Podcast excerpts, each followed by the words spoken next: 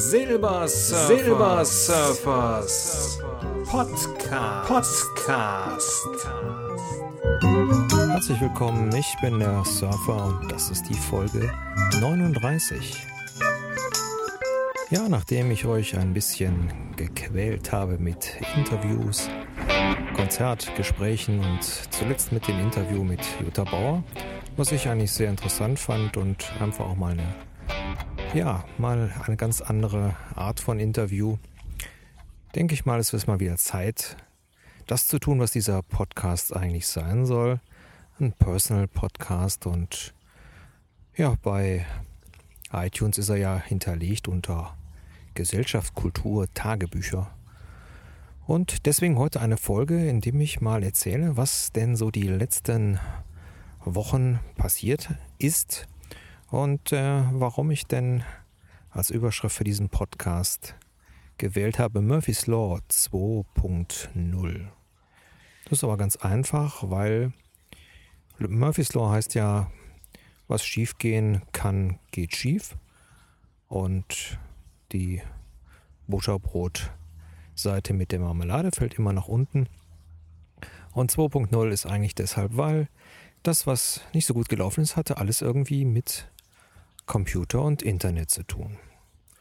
Der eine oder andere mag es ja wissen, 2007 habe ich mich ja dann entschlossen, endlich einen Mac zu kaufen und habe mir dann das MacBook Pro, zwar die kleinste Ausführung, aber ähm, für mich natürlich auch einen ganz schönen Betrag, den man dafür bezahlt.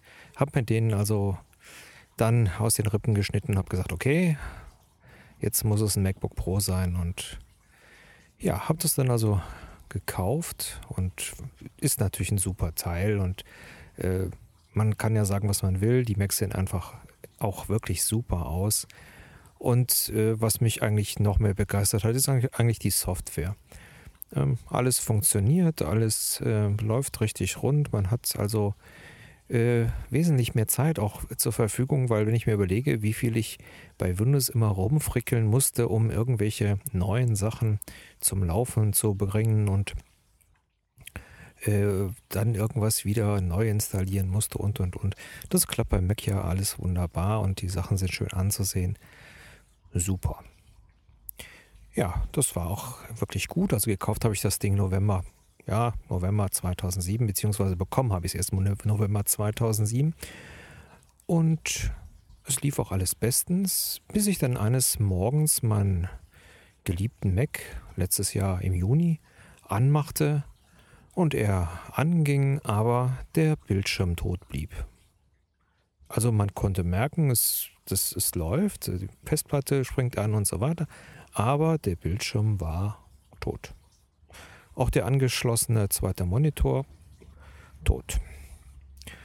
Naja gut, man ruft dann natürlich erstmal die Apple Hotline an und macht dann so die allermöglichsten Sachen, so wie Pram und äh, Akku raus und naja, all diese ganzen Sachen, bis dann die nette Dame oder der nette Herr in der Hotline sagt, ja, dann müssen Sie zu unserem Servicepartner gehen. Gesagt, getan. Also in Köln haben wir mehrere davon. Und ich hatte mir dann einen ausgewählt, der ja für mich mit dem Auto einfach ganz gut zu erreichen war, obwohl er weiter weg war. Da konnte man direkt mit ins Parkhaus fahren, einfach hochgehen, zack. Und äh, naja, da bin ich also auch noch nie gewesen. Das äh, MacBook hatte ich bei MacTrade gekauft, bin also dann dahin. Äh, kann ich ruhig sagen, das Team Point Köln also klasse Location direkt am Rheinauhafen und so. Also sieht auch schon echt teuer aus. Naja, ich dahin, das dann geschildert und ähm, hatte also alle Unterlagen soweit mit. Und dann kam also auch der Techniker und hat dann auch so ein bisschen hin und her gemacht und sagt, ja, das sieht aber nicht gut aus. Naja, also MacBook da lassen. Ja, blieb mir auch nichts anderes übrig. Nach 24 Stunden, also muss man sagen, da sind die echt flott, riefen man mich wieder an. Ja, kannst das MacBook wieder abholen, läuft alles wieder. Gut, also ich wieder mit dem Auto dahin gedüst. Und äh, ja, was war es denn jetzt? Ja, die Grafik war kaputt. Wir mussten die also ein neues Logic Board einbauen. Kosten normalerweise irgendwas bei 800 Euro. Ja, da war ich ja erstmal geplättet und habe mir gedacht, na, das ist natürlich nicht so schön. Und ähm, 800 Euro, wenn sowas nochmal passieren sollte, da ist es wohl besser, man guckt nochmal, ob man sich da nicht irgendwie nochmal gegen versichert. Also folglich bin ich los und habe mir dann Apple Care geschossen. Natürlich nicht zu den Preisen, wie man es hier in Deutschland kriegt, aber egal. Hat funktioniert und alles bestens. Ja, mittlerweile geisterte ja auch so durch die Mac-Community, dass also mit diesem Nvidia-Chipsatz, äh, dieser, glaube GT 8600, dass das also wohl kein Einzelfall ist und es da wohl irgendwelche Probleme bei der Produktion gegeben hat.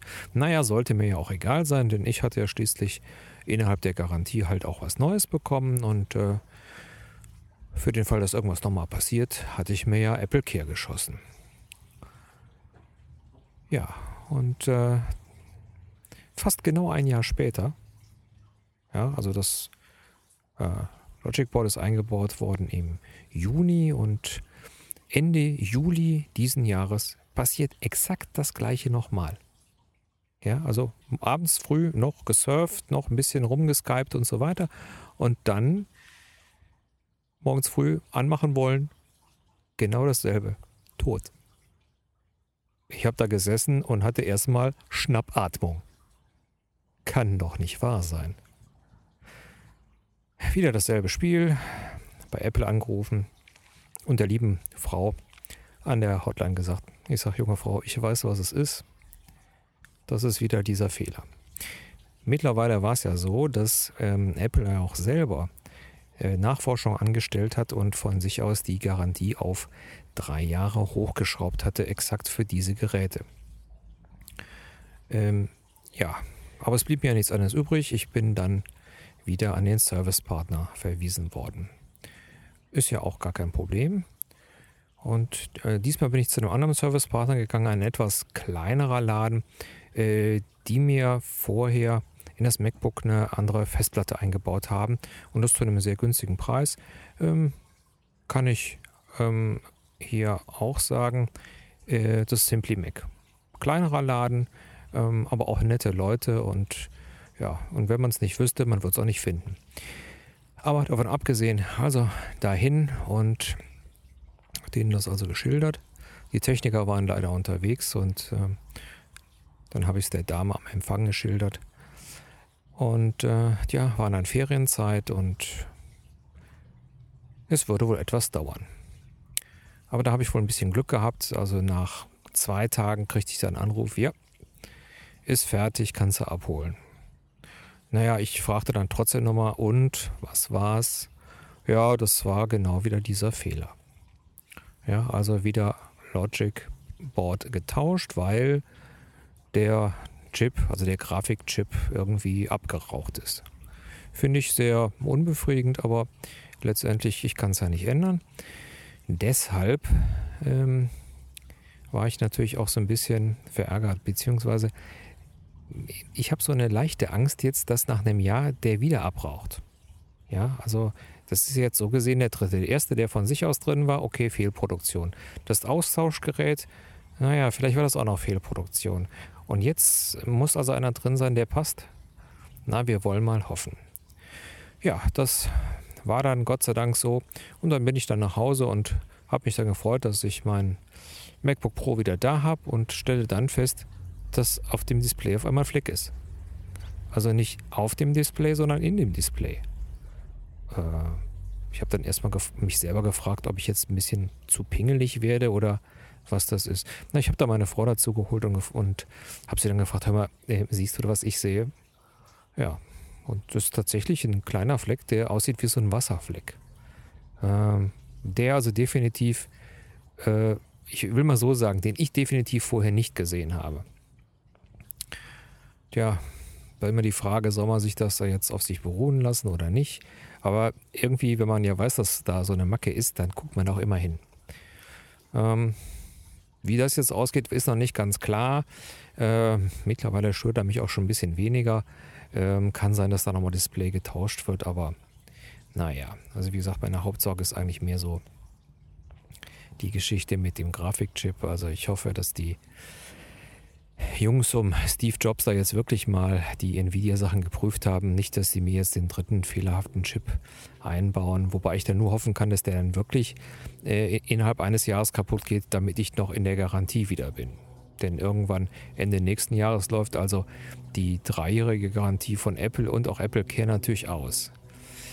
Naja, mal sehen wie es dann so wird. Naja, und dann hatte ich also alles wieder zu Hause und konnte mich also dann auch wieder dem Podcasten und so weiter widmen, was ich ja dann auch getan habe. Und äh, Ergebnisse habt ihr ja gehört. Das waren also die äh, letzte Folge von den Konzertgesprächen und das Interview mit Jutta Bauer. Ja, und dann äh, passierte dann Folgendes. Wieder mal eines Morgens, ein Freund von mir rief mich an und äh, da der mich vom Handy anrief, habe ich erst gedacht, er hätte irgendwie das Handy irgendwie an der Tasche, irgendwie an der Tasche oder an der Jacke irgendwie festgemacht, weil es immer so rappelte und rauschte. Ja, komisch halt. Naja, habe ich mir da nichts bei gedacht, weil der also auch während der Arbeit dann durch die Gegend läuft und so weiter. Das kann ja mal passieren. Ja, wir haben das Gespräch beendet, alles war bestens. Ich habe ein bisschen weiter gesurft und äh, ploing, war ich raus aus dem Internet. Und äh, ich bin noch nicht wieder reingekommen. Was mich also äh, wirklich sehr verwunderte. Ja, was macht man dann? Man ruft dann seinen äh, Betreiber an. Das ist bei uns hier in Köln oder bei mir hier in Köln ist das Net Cologne. Also da bin ich schon immer äh, seit es die gibt, bloß weg von der Telekom. Ja, dann wird man dann mit der Hotline verbunden und die Jungs haben ja dann direkt einen heißen Draht. Äh, die können das direkt durchmessen und ich muss sagen, ich bin ja hier in der, äh, habe also hier eine 18 äh, MB-Leitung und die ist auch wirklich fast so schnell. Also 16,7, 16,8, das kann ich an, der, an meinem Router sehen, äh, kommen da immer auch an. Und äh, also wirklich sehr fix. Also von daher sind wir hier wirklich im, äh, ja, wie soll man sagen, so ein bisschen im Internet Eldorado, finde ich jedenfalls. Naja, aber die können dann also direkt gucken und äh, sagten, ja, äh, die Leitung, die kann nur noch maximal 15. Und äh, sie haben Kurzschluss. Äh, wie? Ich habe Kurzschluss ja, in der Leitung scheint ein Kurzschluss zu sein. Was sich dann aber auch bemerkbar machte, weil es dauernd und permanent in der Leitung rauschte und knackte. Was also der freundliche Herr an der Hotline dann also auch bemerkte. Ja, wissen Sie, das ist also schwierig.